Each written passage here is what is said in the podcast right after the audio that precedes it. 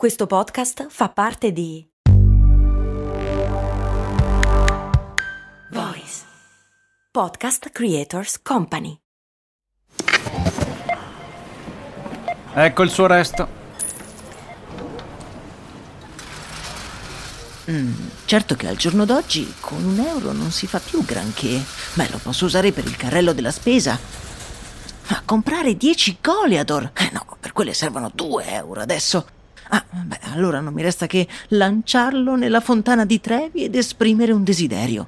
Oppure, beh, potrei investire sul mio futuro. Ma un euro? Beh, sì, su Scalable. Scalable, che supporta anche questo ascolto, è un'app che ti mette a disposizione gli strumenti essenziali per costruire una cultura del risparmio. Ti consente di investire in modo flessibile in azioni, ETF e fondi, creando piani di accumulo automatici a partire da un solo euro. Altro che Fontana di Trevi. Amplia le tue conoscenze finanziarie e fai crescere i tuoi risparmi nel tempo. Scopri Scalable per i tuoi investimenti. Link in descrizione.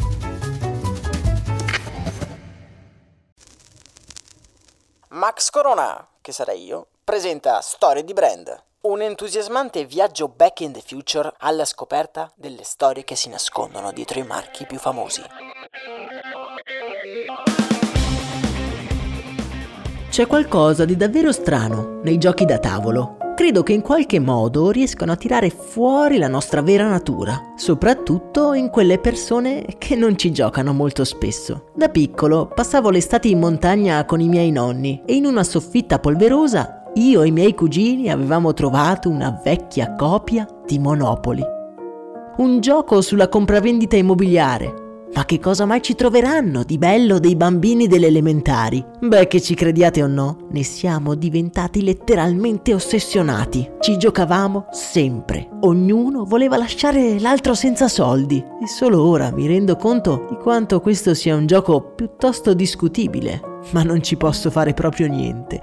Ogni Natale provo costantemente ad organizzare un torneo con i parenti. Fare affari ha semplicemente un fascino irresistibile e sono convinto che anche per molti di voi è così. Oggi cominceremo un viaggio che durerà più episodi alla scoperta proprio di questo pezzo di storia. Brand senza scrupoli e personaggi leggendari si alterneranno in una trama dagli insoliti risvolti. Vi va di venire con me alla scoperta della storia che si nasconde dietro Vicolo Stretto e Parco della Vittoria?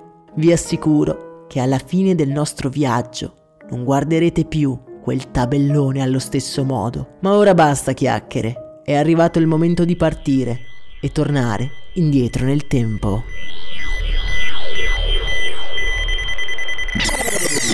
Vigilia di Natale del 1931. Filadelfia, Stati Uniti. Uh, che freddo! Le strade sono deserte e immerse nell'oscurità. I lampioni sono spenti, flebili luci provengono da alcune case dell'isolato. È inverno e l'aria calda che esce dalle nostre bocche si ferma a mezz'aria come indecisa dall'immobilità della scena. Le strade sono ricoperte da un sottile strato di neve e dall'interno di una chiesa non molto lontano si sente echeggiare un canto natalizio. Intirizziti dal freddo, cominciamo ad aggirarci tra le strade buie, spirciando nelle finestre. C'è chi sta cenando, illuminato da consumate candele, e chi si sta già preparando per andare a dormire. Siamo nel bel mezzo della Grande Depressione. Filadelfia è sprofondata nella crisi più nera e sono ben pochi gli abitanti di quel quartiere che hanno avuto la fortuna di poter portare in tavola un pasto caldo per la vigilia di Natale in quell'oscurità così densa e immobile. Una luce proveniente da quello che ci sembra un seminterrato ci incuriosisce. Ci avviciniamo senza far rumore e ci accovacciamo per sbirciare dalla finestrella che sporge dal terreno. Non riusciamo bene a vedere granché, se non un uomo che sta trafficando con un grande cartellone e con dei pennelli. Sta dipingendo quello che ci sembra essere un tabellone rettangolare ci sono su delle caselle. Il tale si è avvicinato al nostro punto di osservazione tanto che riusciamo a vedere i suoi occhi marroni dai quali scorgiamo quella speranza che spesso abbiamo visto nei nostri viaggi nel tempo, talmente intensa da sfociare quasi nella disperazione. Quell'uomo che sta appendendo quei cartoni dipinti è Charles Darrow e quello che ha appena messo ad asciugare è il protagonista del nostro viaggio, un tabellone sul quale si intrecceranno molte vite apparentemente indipendenti l'una dall'altra.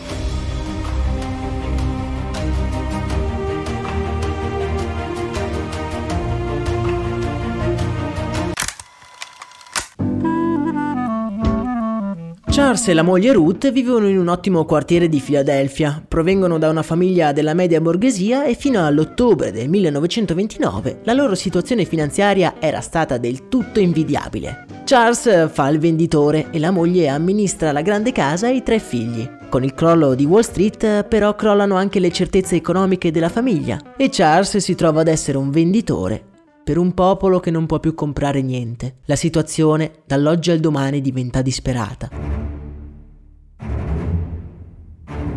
A Filadelfia le persone muoiono di fame. Charles non può più comprare il latte per i suoi bambini e sembrano ormai lontani i giorni in cui andavano a sdraiarsi sulle spiagge di Atlantic City, giocando con la sabbia e rilassandosi negli hotel della città. Ma cosa sta facendo Charles in quella cantina? Che cos'è che sta dipingendo? Per rispondere dobbiamo tornare indietro di qualche giorno. Charles, guardando la sua famiglia riunita intorno al tavolo per condividere una parca cena, è rimasto sconvolto dal fatto che nessuno avesse proferito neanche una parola. La crisi aveva tolto la gioia di vivere non solo agli adulti rimasti senza lavoro, ma aveva prosciugato anche la scintilla vitale dei bambini. E questo non era assolutamente accettabile. Tormentato dagli occhi tristi dei suoi bambini, Charles non riesce a dormire e quella sera si rifugia proprio in quel garage con un'unica missione in testa, far ritornare il sorriso alla sua famiglia. Vuole tornare ai momenti felici di Atlantic City, a quel periodo spensierato in cui c'erano soldi per una cena al ristorante, in cui ci si divertiva e si guardava il futuro con speranza. E l'unico modo possibile era evadere da quella prigione della realtà e rifugiarsi in un altro mondo. E per farlo lui ha bisogno di un mezzo, una missione divertente con cui accendere di nuovo la scintilla della vita. Ecco che cosa sta dipingendo Charles su quella carta cerata. Un percorso di redenzione e di fuga dalla realtà, in cui c'è la possibilità di tornare ad essere ricchi come una volta. E sullo sfondo le vie di quella città che tutta la famiglia associava alla felicità. Atlantic City. Joy to the world. L'indomani è il giorno di Natale. Esausto dopo sere di duro lavoro, Charles riunisce la famiglia a tavola con una grande sorpresa, un gioco nuovo che è più di un passatempo. È una vera e propria valvola di sfogo. Comprare, maneggiare banconote, diventare ricchi e fuggire dalla povertà. È un sogno. O meglio, è un gioco. È il gioco che Charles deciderà di chiamare Monopoli che incredibilmente fabbriccia nei cuori stanchi dei suoi cari. Adulti e piccini si divertono a sfidare i fratelli e gli amici del vicinato. Charles in quel periodo è in quella situazione economica in cui non vorremmo mai trovarci. È senza lavoro e disperato, guarda qualsiasi cosa sperando di trovare un disperato appiglio per risollevarsi. Quel gioco gli sembra essere promettente. Poteva essere proprio lui a salvare la sua famiglia. Con quel pensiero in testa chiede ad un vicino di casa fumettista di creare una grafica accattivante e comincia a vendere il gioco a tutti quegli amici che aveva invitato a cena per una partita. Monopoly è un successo nel vicinato e rinvigorito dalla speranza, Charles spedisce il gioco a due aziende che in quegli anni si stanno contendendo lo scettro di re dei giochi, la Milton Bradley e la famigerata Parker Brothers. È un Charles quasi tremante quando qualche giorno dopo riceve le lettere di risposta delle due aziende e deve addirittura chiedere alla moglie di aprire le buste. Siamo spiacenti, ma il suo gioco non ci interessa. Leggendo queste parole, Charles sprofonda sulla poltrona impolverata, distrutto. Ma il nostro protagonista non può darsi per vinto. Il Monopoli è l'unica cosa bella che gli è capitata. È l'unica con la quale ha visto riaccendersi la luce della speranza negli occhi dei suoi figli. Non può arrendersi. Comincia a viaggiare a proporre il suo gioco direttamente ai negozianti e piano piano il Monopoly comincia ad acquisire consensi. Contemporaneamente a tutto questo, la moglie di un grosso industriale del Massachusetts trova il gioco di Charles in un negozio e lo porta a casa con la speranza di poter giocare con le amiche. Arrivata però il marito prende la scatola con interesse è il 1935 e quello che ha preso in mano il Monopoly è Robert Barton, capo supremo della Parker Brothers, l'azienda che un paio di anni prima aveva rifiutato il gioco di Charles. La Parker Brothers ha rifiutato il gioco anni prima perché lo aveva ritenuto troppo lungo e riteneva la tematica, il mercato immobiliare, troppo delicata per l'epoca. Si pensava infatti che le persone, avendo appena perso tutto, non avessero primo i soldi per inutili futilità come i giochi da tavolo e a maggior ragione per un gioco che rimarcava le cause della loro disfatta economica. Però evidentemente il Monopoly piaceva, a quanto pare dava un sentimento di fuga dalla realtà. Oltretutto in quegli anni la Parker Brothers è in crisi e decide quindi di puntare su questo nuovo gioco arrivando ad offrire un buon contratto a Charles, la cui situazione economica non era certo migliorata negli ultimi anni. Ed è così che nel tardo 1935 la Parker Brothers mette in vendita per la prima volta il gioco del Monopoly, brevettandolo e garantendosi un incredibile guadagno dalle vendite vendite. Charles diventa il suo primo grande promotore e le royalties delle vendite gli permettono di vivere una vita agiata, nella quale le difficoltà della Grande Depressione non sono altro che un lontano e doloroso ricordo. La sua storia è l'emblema del sogno americano. Un uomo comune che dopo aver perso tutto ottiene il successo meritato. È inutile. Tutti noi ci sentiamo un po' come Charles, uno che non ha mai mollato, che ha saputo rialzarsi facendo affidamento solo sulle proprie forze. È una vicenda talmente bella e potente che la Parker Brothers la utilizzerà come storia promozionale stampandola su di un cartoncino e inserendola in ogni scatola di Monopoli venduta dal 1935 in poi. Milioni di famiglie a Natale apriranno la loro scatola e stampata con un carattere elegante ci sarà la storia di Charles e della sua avventura. Un disperato inventore che per salvare il Natale per far tornare il sorriso ai propri figli crea il gioco più famoso del mondo. È una bella storia, non è vero? Quasi troppo bella per essere vera.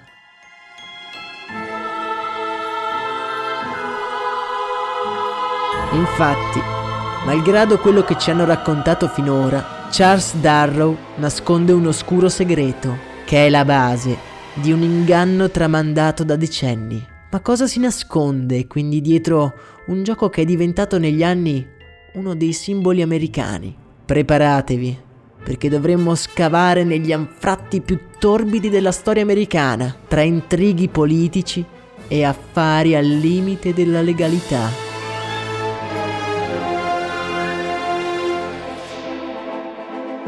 Ma non corriamo troppo, noi abbiamo un viaggio da fare.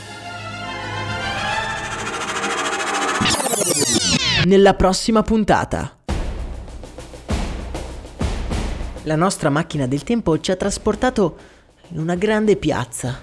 L'aria è immobile, ma in lontananza vediamo un corteo che si sta avvicinando.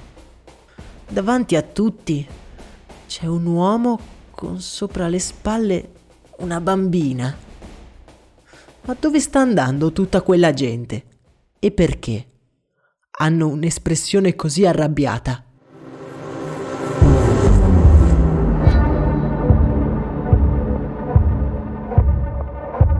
Nel prossimo episodio racconteremo la storia di quella bambina che sta capitanando quel corteo. Per non perdertela, mi raccomando, iscriviti al canale podcast e attiva le notifiche. Io sono Max Corona e questo è Storie di Brand.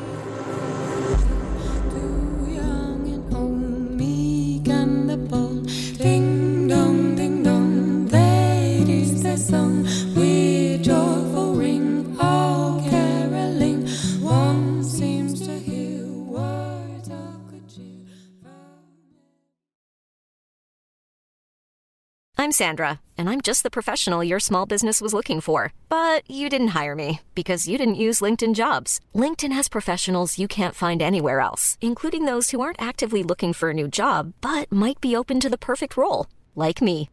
In a given month, over 70% of LinkedIn users don't visit other leading job sites. So if you're not looking on LinkedIn, you'll miss out on great candidates like Sandra. Start hiring professionals like a professional. Post your free job on linkedin.com/people today.